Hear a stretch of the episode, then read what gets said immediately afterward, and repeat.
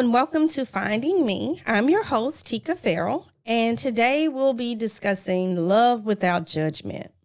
You know, as a coach, I often encourage my clients to reflect on their values and beliefs.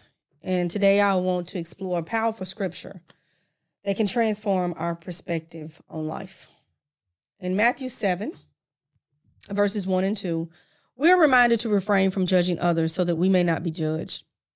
This is such an important message, especially in our world today. Where it's so easy to judge others based on their appearance, lifestyle, choices, or beliefs. You know, we have so many avenues and so many different things that allow us to sit um, and judge. You know, and, and I mean literally, like you got social media. Um, you know, you judge people on the posts that they put up, right? Um, you have television that basically you judge these actors. You know, so and so is on here and she can't act her way out of a paper bag. And, you know, um, we judge people on their appearance. We say, oh, girl, did you see that mess that girl had on? And then she ain't too cute. Um, you know, lifestyle. We judge people on the lifestyle that they live. You know, I don't understand why so and so lives over there with this man and they ain't married. You know, how easy is it for us to judge these people and and live in glass houses? It's so easy to do isn't it? You know and i just want you as a coach i invite you to take a moment and reflect on your own life. Are there areas where you have judgmental or critical or, or that you're critical of others? I am that girl y'all. I do that I will criticize the crap out of my own loved ones. I mean, and be so hard on them. I'm talking about like crazy hard on them. But yet in the next sentence, but you know, and I love them. Uh, okay, how does that go together? You love them, but you judge them so harshly. And what you don't realize is, and, and this is another thing, y'all, even in judgment, you got to remember something. Life and death is in the power of your tongue. Stop cursing these folks. Stop speaking negativity over them.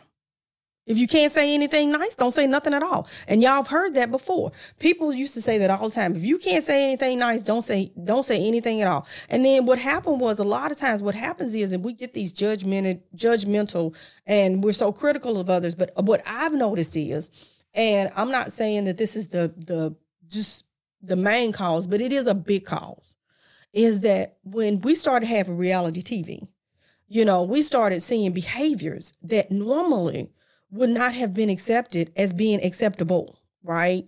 And you know, these women, um, you know, we watch them judge one another, and then all of a sudden they start to fight, and you know, it's like they like Jerry Springer, ding ding ding ding. ding. You know, you like, oh my goodness, are they gonna flip tables? Um, but it tends to be where there that is where they're going. And then you have um like i'm and i'm gonna tell y'all the story too um that happened to me.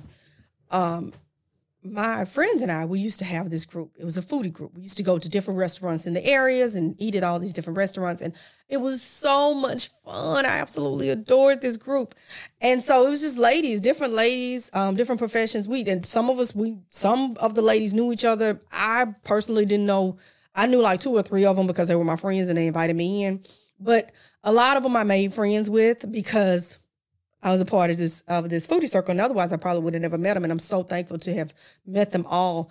But we would go to these restaurants, and I noticed we went to one restaurant one night, and um, the restaurant was um, uh, it, it was predominantly um, white people in the restaurant, and so we were like the little black crew, and you could see at the side of your eyes, like some of these white people were looking at us like because if we laughed or, you know, um, somebody may have got a little loud, you could see them kind of looking out the side of their eye like, Lord, are they going to start fighting? You know, like, are they going to do like they be doing on TV? And it's like, no, you know, we're not going to do that. We, you know, we are here and we're just having fun. If you know, um, you know, black women can come together and not be cursing and hollering at each other. Um, but here's the thing they are judging us based off what they have seen. And I know that some of you guys are like, oh, you know, they work with other black women. But here's the deal there's a difference between working with them and then going out for dinner or seeing them out once they're not at work. We all know we're two different people. There's a work person, there's a home person, there's a nightlife person. Like, you know, there's different facets that you act different ways in different arenas. And so people, some people are like, look, I don't know what people go. You know, I see it on TV where, you know, they're supposed to be prominent women and they're out here fighting. So yeah, I would think that that would be something that might happen. Um, but I didn't get upset because I knew that they were judging us based on what they had seen on television. And if you guys remember this, television tells a vision. It tells you a vision of what is. And you can either choose to believe it or you can choose not to. But you cannot be sitting there getting upset with people whenever they're saying like based off that vision I saw on TV, this is what I think you're you guys are.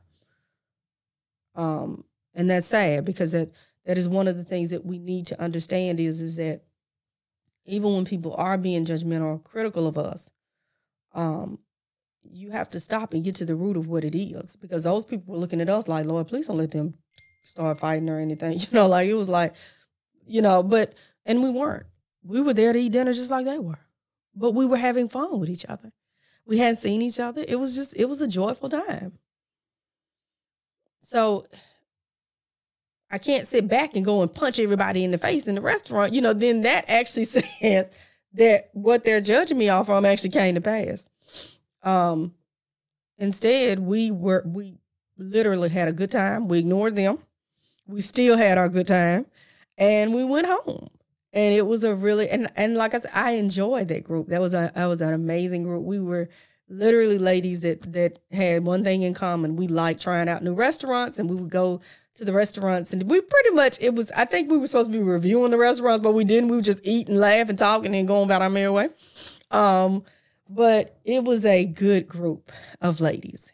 Um, so, and that's just me saying, like, when you look at something and you see, you know, even once it's not your fault, people will judge you and criticize you based off what they have seen a vision of. Um, you know, and then you also need to look at this too, guys. Are there people you need to forgive? Is it somebody in your life or some people in your life that you have chosen not to forgive? A lot of times it's easy to hold on to unforgiveness um, because we feel justified in our actions. Um, we feel like that person, I don't know if we feel like unforgiveness hurts them more, but in actuality, it hurts you more than it hurts them. You know, they, especially if they have said, I've got to let this go, I've got to forgive you right? Um, we definitely need to say, okay,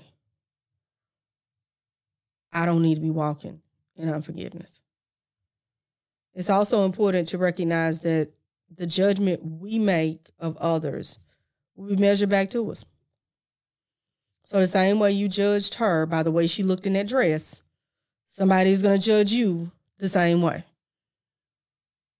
The same way you judged them and went to calling them broke.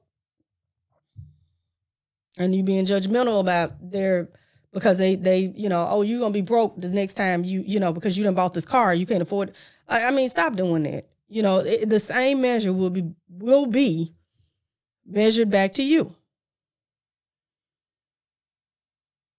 and and and I, I got a story behind that you know my um my sister, she went and she had, I can remember her telling us that she wanted this particular car, y'all. She told us this was her car. She wanted it. Um, she was of retirement age and this is what she wanted. And she goes out and she says she had researched it and um, she goes out and she buys this car that she's been wanting, right? And so she's on a call with us because we have Zoom calls every other Sunday. And she's on a call with us. And I think um, we all knew that she had the car. Um, but um, one of my sisters said, "Hey, you know, tell us about your new ride." And she was like, "Y'all, I got the po man's." And when she said that, my heart kind of dropped because I'm like, "What?" Wait, I mean, like, why would you call? You've been that's you've been believing for that car. You said you said you wanted that car. Why are you now calling your car the port? You want to know why? Because basically, what you had been doing was other people were getting that vehicle or, or nice vehicles, and you were back behind the scenes probably talking about theirs. So basically, the judgment that you made on others, you put it on yourself, right? Nobody had to judge you. You judge your own self that way. And that you that's why you don't need to judge. We can only experience true freedom and joy when we learn to love and accept ourselves and others. Now, in 1 Corinthians 13, 4 and 7, I love that chapter, y'all, because that's a chapter that talks about love. We are reminded of the power of love, you know, and that is patience. Um, love is kind. It's not envious. It's not boastful. It's not pride. It's not rude and self seeking, not easily angered, and keeps no records of wrong. That's that unforgiveness. Imagine what your world would be like if you lived according to those principles. Imagine the impact it would have on your relationships, your work, and your overall well being. I mean, can you imagine that? I mean, just literally not, I mean, like, um, that's powerful right there alone. Cause I mean, literally just sitting here thinking about it, I'm like, I can imagine, you know, a world where, you know, we're keeping no wrongs. We're not sitting there. Well, you know, Sally last year, girl, she was over there and rolled her eyes at me, and I just through with her. I don't, I don't have, I don't even know why she had attitude with me. I'm just done. Like Sally is no longer on my radar. I don't want to talk to her no more. You know, imagine where you did not sit there and just keep a record of wrongs.